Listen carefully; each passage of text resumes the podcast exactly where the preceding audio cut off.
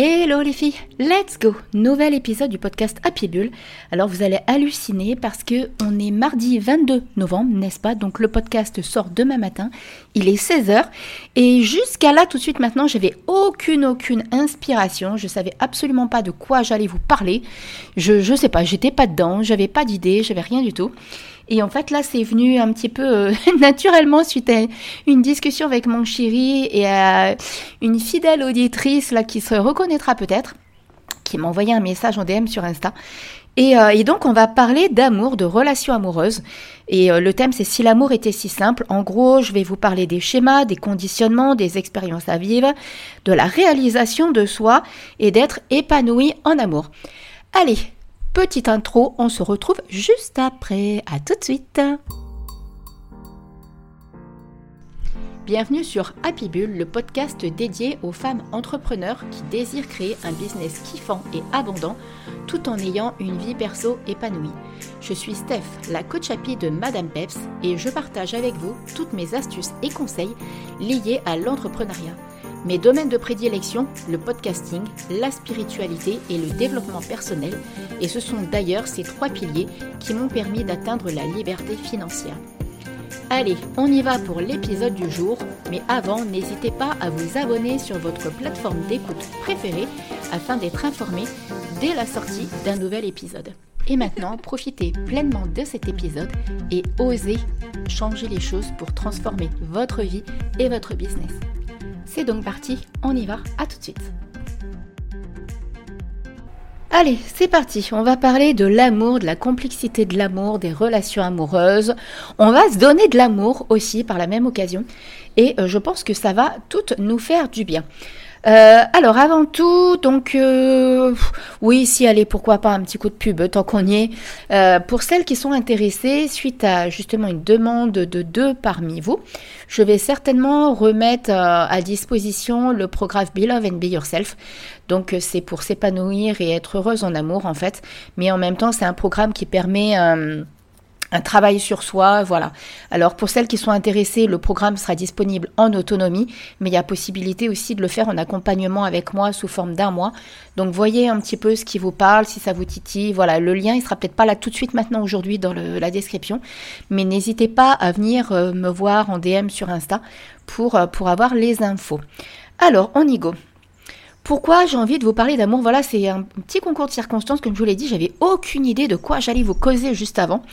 Et en fait, là, c'est un, truc qui s'est passé avec mon chéri euh, hier soir et puis tout à l'heure, qui fait que, bah tiens, du coup, je me suis dit, euh, bah ouais, au final, l'amour, c'est pas si simple que ça toujours.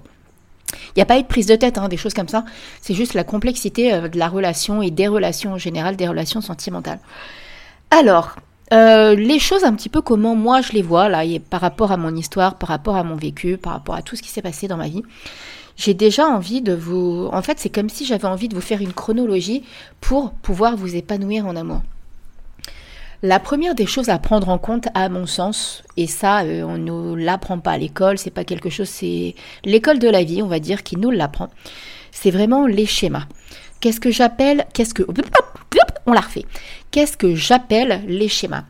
J'appelle les schémas ce qu'on a vécu. Alors la première, le premier des schémas, la première des choses que l'on va vivre, c'est le modèle que l'on va voir à travers nos parents. Donc du coup, à, travers leurs relations, on va déjà se créer un prisme.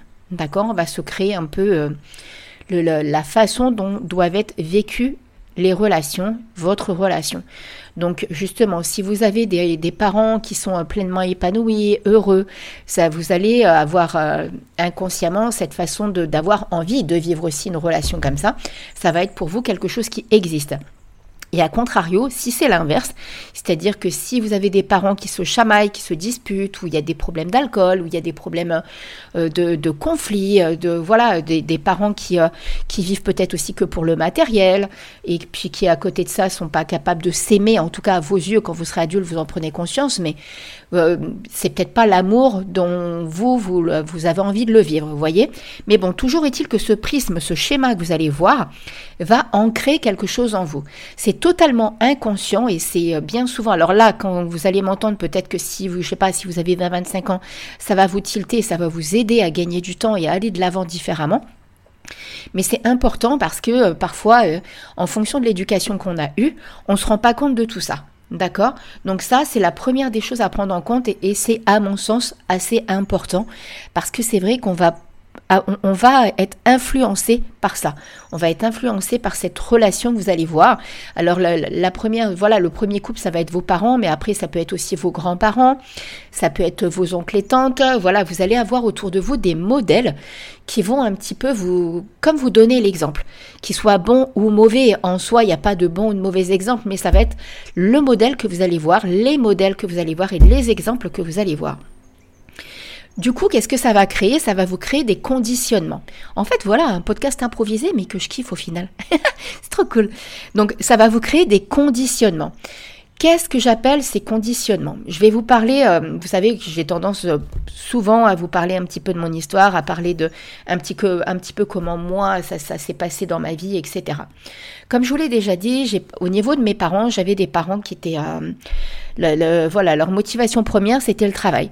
Donc donner de l'amour à leurs enfants, de se donner aussi, voilà, ils avaient une relation qui alors quand on est enfant, on ne sait pas que ça peut être différent ailleurs, parce que comme je vous l'ai dit juste avant, on n'a que ce modèle-là.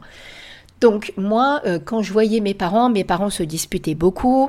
Mes parents, euh, il y avait beaucoup de colère, il y avait beaucoup d'agressivité, il n'y avait pas... Euh, alors pourtant, il y avait beaucoup de cadeaux, ils s'offraient des choses l'un et l'autre, mais à côté de ça, c'était des disputes sans cesse. Et ça allait bien au-delà de disputes, enfin voilà, c'était des choses très très agressives et pas très, pas très agréables à vivre en tout cas en tant qu'enfant. Mais, mais, et du coup, qu'est-ce que ça crée? Ça crée des conditionnements. Et puis, euh, même au-delà de ça, c'est-à-dire, ça va être le comportement de votre maman, le comportement de votre père. Et, euh, encore une fois, c'est les couples qui sont à proximité. Hein. Après, ça va être les grands-parents, si vous êtes un peu élevé par les grands-parents, vous les voyez régulièrement, ou des oncles et tantes, bref, les modèles. Et ces fameux conditionnements vont faire que, sans vous en rendre compte, vous allez attirer des relations qui vont être un petit peu similaires. Alors peut-être que c'est pas pour tout le monde comme ça, mais sincèrement, en grosse grosse majorité, je le vois avec les personnes que j'ai accompagnées, quand on fait le parallèle avec tout ça, ça ressort énormément. Qu'est-ce que je veux dire par là? Bah, Par exemple, moi qui ai eu euh, des parents qui se disputaient beaucoup, j'ai eu au tout début de mes relations, bah, par exemple le père de ma fille, c'était quelqu'un où il y avait euh, un fond de beaucoup, euh, de beaucoup de disputes, de beaucoup de conflits, de beaucoup de cris, et pourtant j'étais pas heureuse, mais j'ai resté. Et puis, c'est au fur et à mesure que, c'est là d'ailleurs, hein, c'est très très jeune que je me suis lancée dans le développement personnel. J'avais 21 ou 22 ans à l'époque quand je me suis lancée là-dedans, que j'avais déjà un blog, voilà, j'ai déjà, j'avais déjà fait des choses comme ça. Et c'est en faisant tout ce travail d'introspection, et j'ai cherché à comprendre, mais je me suis dit, mais non, la vie sentimentale, ça doit pas être ça. Une relation amoureuse et épanouissante, ça peut pas être ça. Même si à l'époque, je commençais déjà à prendre conscience que justement, je vivais quelque chose de similaire à mes parents. C'est-à-dire au niveau des conflits, euh, bah, par exemple, euh, le, père de ma fille qui, avait des soucis d'addiction, euh, voyez, et c'était des choses que je connaissais, que j'avais vues déjà dans le couple de mes parents. Donc du coup, on revit en fait quelque chose. Mais pourquoi aussi on le revit? Parce que quelque part, on est dans du connu. On va pas vers quelque chose qu'on n'est pas, euh, que l'on n'a jamais vécu. Et comme on va dans du connu, on s'y sent quelque part en sécurité et c'est extrêmement dur d'en partir. C'est extrêmement dur de sortir de cette situation parce que on va avoir l'impression que du coup, euh, c'est normal, c'est comme ça, c'est la vie, elle est comme ça. D'accord? Donc réfléchissez un petit peu au conditionnement inconscient que vous avez et que vous avez encore à l'heure d'aujourd'hui et que vous vous rendez compte en fait que c'est un poids pour vous à l'heure d'aujourd'hui. Là, je vais le faire court, hein, je vous donne des petits exemples comme ça, mais essayez de réfléchir de votre côté un petit peu comment ça se passe, ok? Après, qu'est-ce qui se passe? Une fois qu'on identifie un peu plus les conditionnements, qu'on se rend compte qu'on n'est pas heureuse, que c'est pas la relation qu'on a envie de vivre, qu'on n'est pas épanoui et tout et tout et tout, il y a aussi ce côté où la vie nous emmène des expériences. Et si la vie nous emmène des expériences, c'est parce qu'on est capable de les affronter. En tout cas, ça c'est mon point de vue. Et si on est capable de les affronter, c'est parce qu'on a quelque chose à en tirer. Tant qu'on n'est pas épanoui pleinement dans une relation, et attention, hein, il ne faut pas se tromper, je vous parle d'être pleinement heureuse. Je ne vous parle pas de vous leurrer dans une relation et de croire que vous y êtes heureuse. D'accord? Je vous parle vraiment d'une relation où vous kiffez et où vous êtes bien. C'est pas du tout la même chose. La vie va vous envoyer des relations et donc des personnes qui vont venir titiller ce que vous avez à régler, qui vont venir titiller ce, qui, euh, bah, ce que vous devez faire en fait et la direction dans laquelle vous devez aller. Par exemple, moi en l'occurrence, bah voilà, le papa de ma fille, j'ai réussi à partir et la vie m'a mis un événement clash direct clair et net, euh, j'ai découvert qu'il me trompait alors que j'étais enceinte. voilà, on ne pouvait pas faire mieux. Donc du coup, qu'est-ce que je fais? Je suis partie. Et euh, j'ai, alors je suis restée pas mal de temps toute seule et après j'ai eu une pseudo relation. Mais encore une fois, pareil, on me renvoyait vers quelqu'un où, euh, où je, bah, je, voilà, quelqu'un qui me faisait un petit peu la misère, quoi, on va dire, quelqu'un qui me dévalorisait beaucoup. Et qu'est-ce que ça voulait dire? Ça, ça m'a renvoyé le schéma en fait de ma maman qui était extrêmement dévalorisée par mon père. Même s'il y avait des cadeaux, même s'il y avait tout ça mon, père avait quand même euh, tendance à dévaloriser ma mère, à pas s'occuper d'elle, à pas lui donner, en tout cas, l'amour que moi je considère comme de l'amour dans une relation. Pour moi, donner des cadeaux à quelqu'un, c'est pas donner de l'amour, c'est pas comme ça qu'on donne de l'amour. On n'achète pas les gens, d'accord? Mais c'est mon point de vue, d'accord? Ça n'engage que moi ce que je suis en train de dire. Mais je, voilà, chacun son truc. Mais pour moi, l'amour ne s'achète pas. C'est pas parce qu'on va donner pléthore de cadeaux qu'on aime quelqu'un. Pour moi, c'est une forme d'essayer de, de de se couvrir et d'essayer de, se racheter à travers des cadeaux. Mais encore une fois, c'est ma perception. Donc du coup, qu'est-ce que ça voulait dire? Mais Comme j'attirais des personnes qui me dévalorisaient, ça m'a renvoyé à cette image que ma maman se faisait dévaloriser par mon père et ma mère n'a jamais été capable de quitter mon papa. D'accord? Et euh, bah du coup, moi, ça me renvoyait vraiment l'image, Steph, tu ne, parce que plus on va rester dans une relation comme ça, plus on va perdre confiance et estime de soi. Prenez-en bien note de ça parce que c'est méga, méga important. Donc arrêtez de vous laisser vous faire dévaloriser. Ne laissez pas à l'autre ce pouvoir-là de vous emmener vers le bas et de vous faire croire ce genre de choses. Par exemple, quelqu'un qui va mater notre fille puis qui va, vous dire, bah oui, bah si, si c'est dit gentiment et sous le ton de l'ironie avec vous et que vous êtes OK avec ça, il n'y a pas de problème. Par contre, si vous sentez que c'est quelque chose qui vous humilie, qui vous rabaisse et qui vous touche et qui vous fait mal, là, ce n'est pas normal. Là, vous devez créer un message d'alerte dans votre petite tête et dans votre petit cœur. OK? Donc, du coup, c'est bah, Steph, tu te rends bien compte que là, tu es en train de te faire dévaloriser Arrête Prends conscience de ce que tu vaux et de qui tu es. Et ça, par contre, je me suis tellement laissée pendant des années dévaloriser que je vous garantis que ça m'a demandé énormément, énormément de travail, des années et des années de travail sur moi accompagné ou non accompagné, d'accord Ou même avec des plantes ou des thérapeutes ou des soins, bref. Là maintenant, ça y est, je suis vraiment sur la pente ascendante et je suis vraiment fière de moi, je vous le garantis, tellement ça a été quelque chose de compliqué. Je dis pas que c'est totalement réglé, mais je sais vraiment que je suis sur la bonne voie et vraiment je suis fière de moi, c'est sans prétention que je vous le dis, mais je suis vraiment fière de moi. Donc du coup, maintenant que vous êtes capable de vous dire OK, moi, j'avais ça à régler. Et là, je vais le régler. Vous allez voir que petit à petit, quand vous allez régler tous ces petits bribes là qui sont en train de vous emmener vers le bas et qui vous font prendre conscience que vous n'êtes pas avec la bonne personne, qu'est-ce qui va se passer? Vous allez gentiment vous emmener vers la réalisation de soi, vers la réalisation de vous-même. Vous voyez, c'est vraiment une chronologie ce que je suis en train de vous expliquer. Et qu'est-ce que c'est que la réalisation de soi? C'est vraiment prendre conscience de qui l'on est et, et de ce que l'on veut pardon. Ça, c'est propre à chacun. Hein. Moi, là, je vous, je vous parle de moi pour que vous arriviez à faire des parallèles et pour vous montrer que c'est possible et que ça arrive à tout le monde et que la vie, c'est comme ça, d'accord? Mais par contre, quand vous allez pleinement dans la réalisation de vous-même, que vous prenez conscience des schémas, des conditionnements et des expériences que la vie vous envoie, là, vous allez pouvoir briller et rayonner de mille feux parce que vous aurez une magnifique estime de vous et vous saurez ce que vous voulez. Et vous saurez ce que vous euh, ce que vous voulez mais pas c'est pas prétentieux hein, j'insiste vraiment là-dessus. C'est vraiment vous aurez euh, des critères et des valeurs autour desquels euh, et qui vous seront propres en fait. Et il n'y aura pas moyen de déroger à ça. C'est-à-dire que la personne avec qui vous serez vous correspondra et correspondra à ce que vous avez envie de vivre. C'est-à-dire que volontairement, c'est vous qui déciderez si cette personne mérite d'être de construire une relation avec vous si vous avez envie de la laisser entrer dans votre vie ou si c'est pas quelqu'un qui, qui, va vous correspondre. Et ça, c'est vraiment très très très important d'en prendre conscience parce que si vous euh, vous créez pas les alertes dans votre petite tête par rapport à ça et dans votre cœur et dans votre ressenti et dans votre intuition, vous allez repartir encore dans, dans une histoire où vous allez vous dire non, bah on tente et puis on verra bien.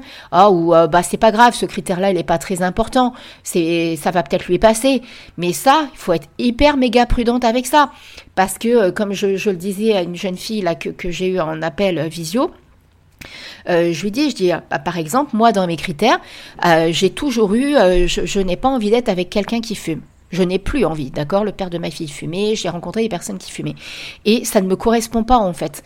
À l'heure d'aujourd'hui, j'ai plus du tout envie de ça parce que je pratique du sport, parce que je suis asthmatique, parce que j'ai une maladie automie. Bref, pour les raisons qui me sont propres, et ça encore une fois, ça me regarde, ça n'appartient qu'à moi.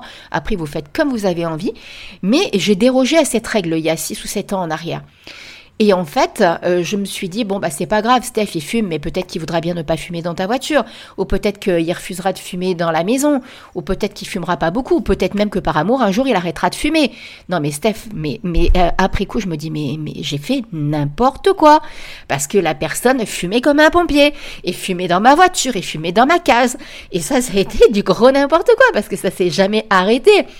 C'est pas pour cette raison que je ne suis plus avec cette personne. Mais quand on met ce détail, plus ce détail, plus ce détail, plus ce détail, ça fait des méga gros détails qui font qu'on n'est pas heureuse en fait. Et qu'on se, et, on reste quand même.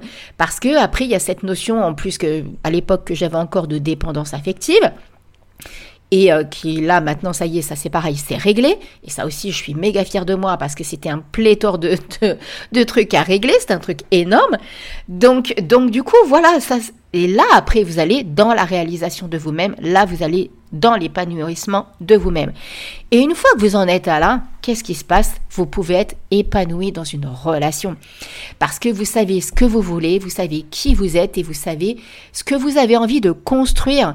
Vous n'allez plus être dans un dans, dans, dans un, un, peu comme dans un vase. Enfin, vous savez, une fois, j'avais fait une métaphore là-dessus. Je sais plus comment j'avais dit exactement. Mais dans une relation, vous allez prendre que le peu qu'on peut vous donner, en fait. Non.